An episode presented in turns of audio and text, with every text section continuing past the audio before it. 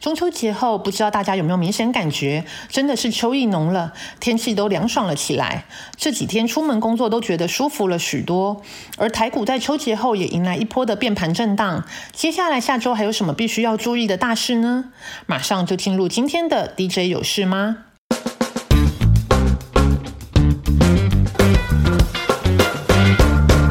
在美股部分，这周经过美国公布八月 CPI 年增率达八点三 percent 的股市震撼弹后，到底后市的美股要如何观察呢？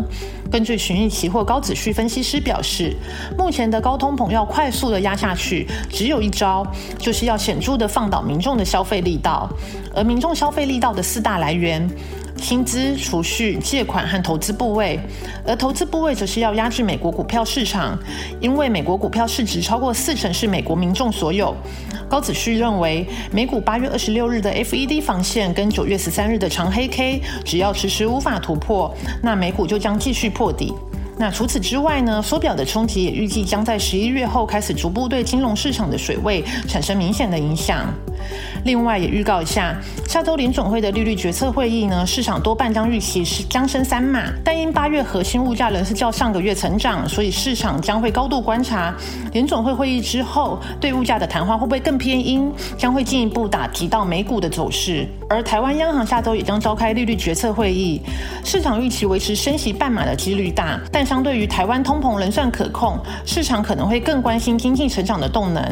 以八月主计处估计，今年全年 GDP 为三点七六 percent 的水准来看，后续市场也会关心央行对未来 GDP 的预期。在产业和个股下周大事的部分，先前的轩岚诺台风使南韩浦项钢铁厂受到台风影响淹水以及失火，使其产线受损，打乱公司的生产接单出货步调。那业界预期生产设备恢复至少要一到两个月，对十月份的不锈钢价有所帮助。另外呢，镍价回升也是一个有利的支撑因素，所以市场预期不锈钢价自五月开始部分产品开始走跌，六月起开始一路全面下跌之后呢，九月。回到平盘，业界预期十月可望止跌回升。而经过本周半导体产业的大势 Semicon 后，下周九月十九到九月二十二号呢，NVIDIA 将会召开 GPU 的技术大会。而创办人兼执行长黄仁勋则会在九月二十日发表主题演讲，宣布 NVIDIA 在游戏、绘图技术、人工智慧、资料中心、自主机器和云端运算领域的技术突破与创新，可能会牵动 NVIDIA 概念股的相关的走势。下周也将有第三代半导体代表集团之一的汉明集团旗下汉磊股票代号三七零七，嘉金股票代号三零一六的联合法说会，市场除了关心两公司在碳化系以及氮化钾的发展进度以及接单状况之外呢，以及原本在累金市场今明年的需求展望。另外，健身器材零组件厂商奇华股票代号一五九三，下周则有新竹新厂的落成典礼。奇华主要是生产健身器材的主力系统零件。那过去两年因为疫情因素，家用健健身器材市场成长，那奇华去年的家用占比已经拉升到四到五成的水准。那今年家用市场因为疫情因素淡化而衰退，但商用市场还没有明显提升。下半年虽然也会进入传统旺季，但年对年要成长呢，仍有一些挑战。而手摇饮品牌日出茶太的六角国际股票代号二七三二，下周也将有媒体活动。由于全球与疫情共存是趋势，那六角旗下的 Chat Time 将积极扩点，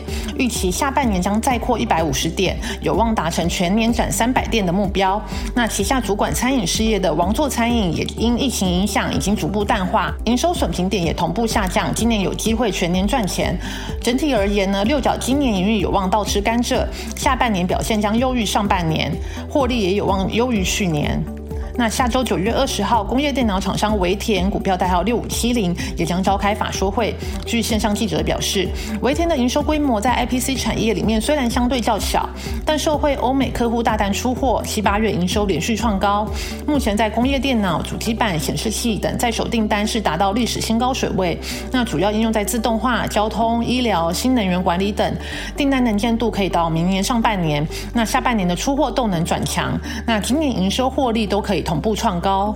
下周九月二十一日，和润股票代号六五九二转投资的和润电能将举办与发商共同合作投入余电共生市场的记者会。那目前租赁三雄之中呢，中租、裕隆和和润都已经投入再生能源暗场的开发，增强绿能商机。预料记者会会更明确的揭露公司在能源市场的布局。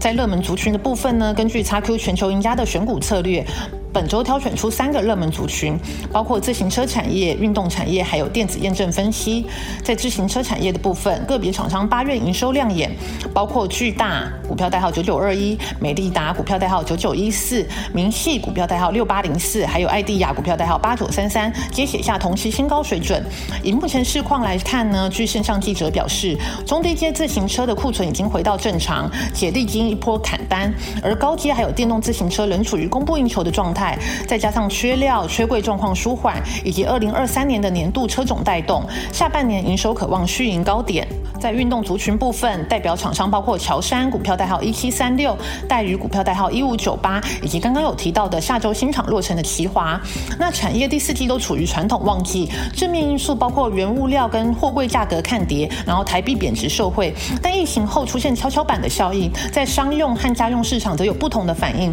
在连锁健身房积极扩点，还有重启泰州换新之下呢，商用市场转旺，那家用市场的持续陷入库存调整，因此乔三业绩自八月起反弹。那乔三的生产基地在上海，上半年受到风控的影响，再加上传奇两个月，所以地延的出货拉升八月动能的回升。那接续第四季传统的旺季，预料到年底前的展望都乐观。那第四季的营收渴望拼新高表现。那相较之下呢，待遇以家用为主，第二季的淡季反而会递延到第三季。那第四季营收年增率应该也还难转正，相对是比较保守。另外在电子验证分析部分呢，代表厂商包括耀登股票。代号三一三八，怡特股票代号三二八九，宏康股票代号三五八七，泛全股票代号八六三零等等。那据线上记者表示呢，虽然半导体产业出现杂音，上下游纷纷进入库存调整阶段，不过验证分析族群多属于厂商研发阶段的工作，而且不背库存。在五 G、AI、HPC 延伸的应用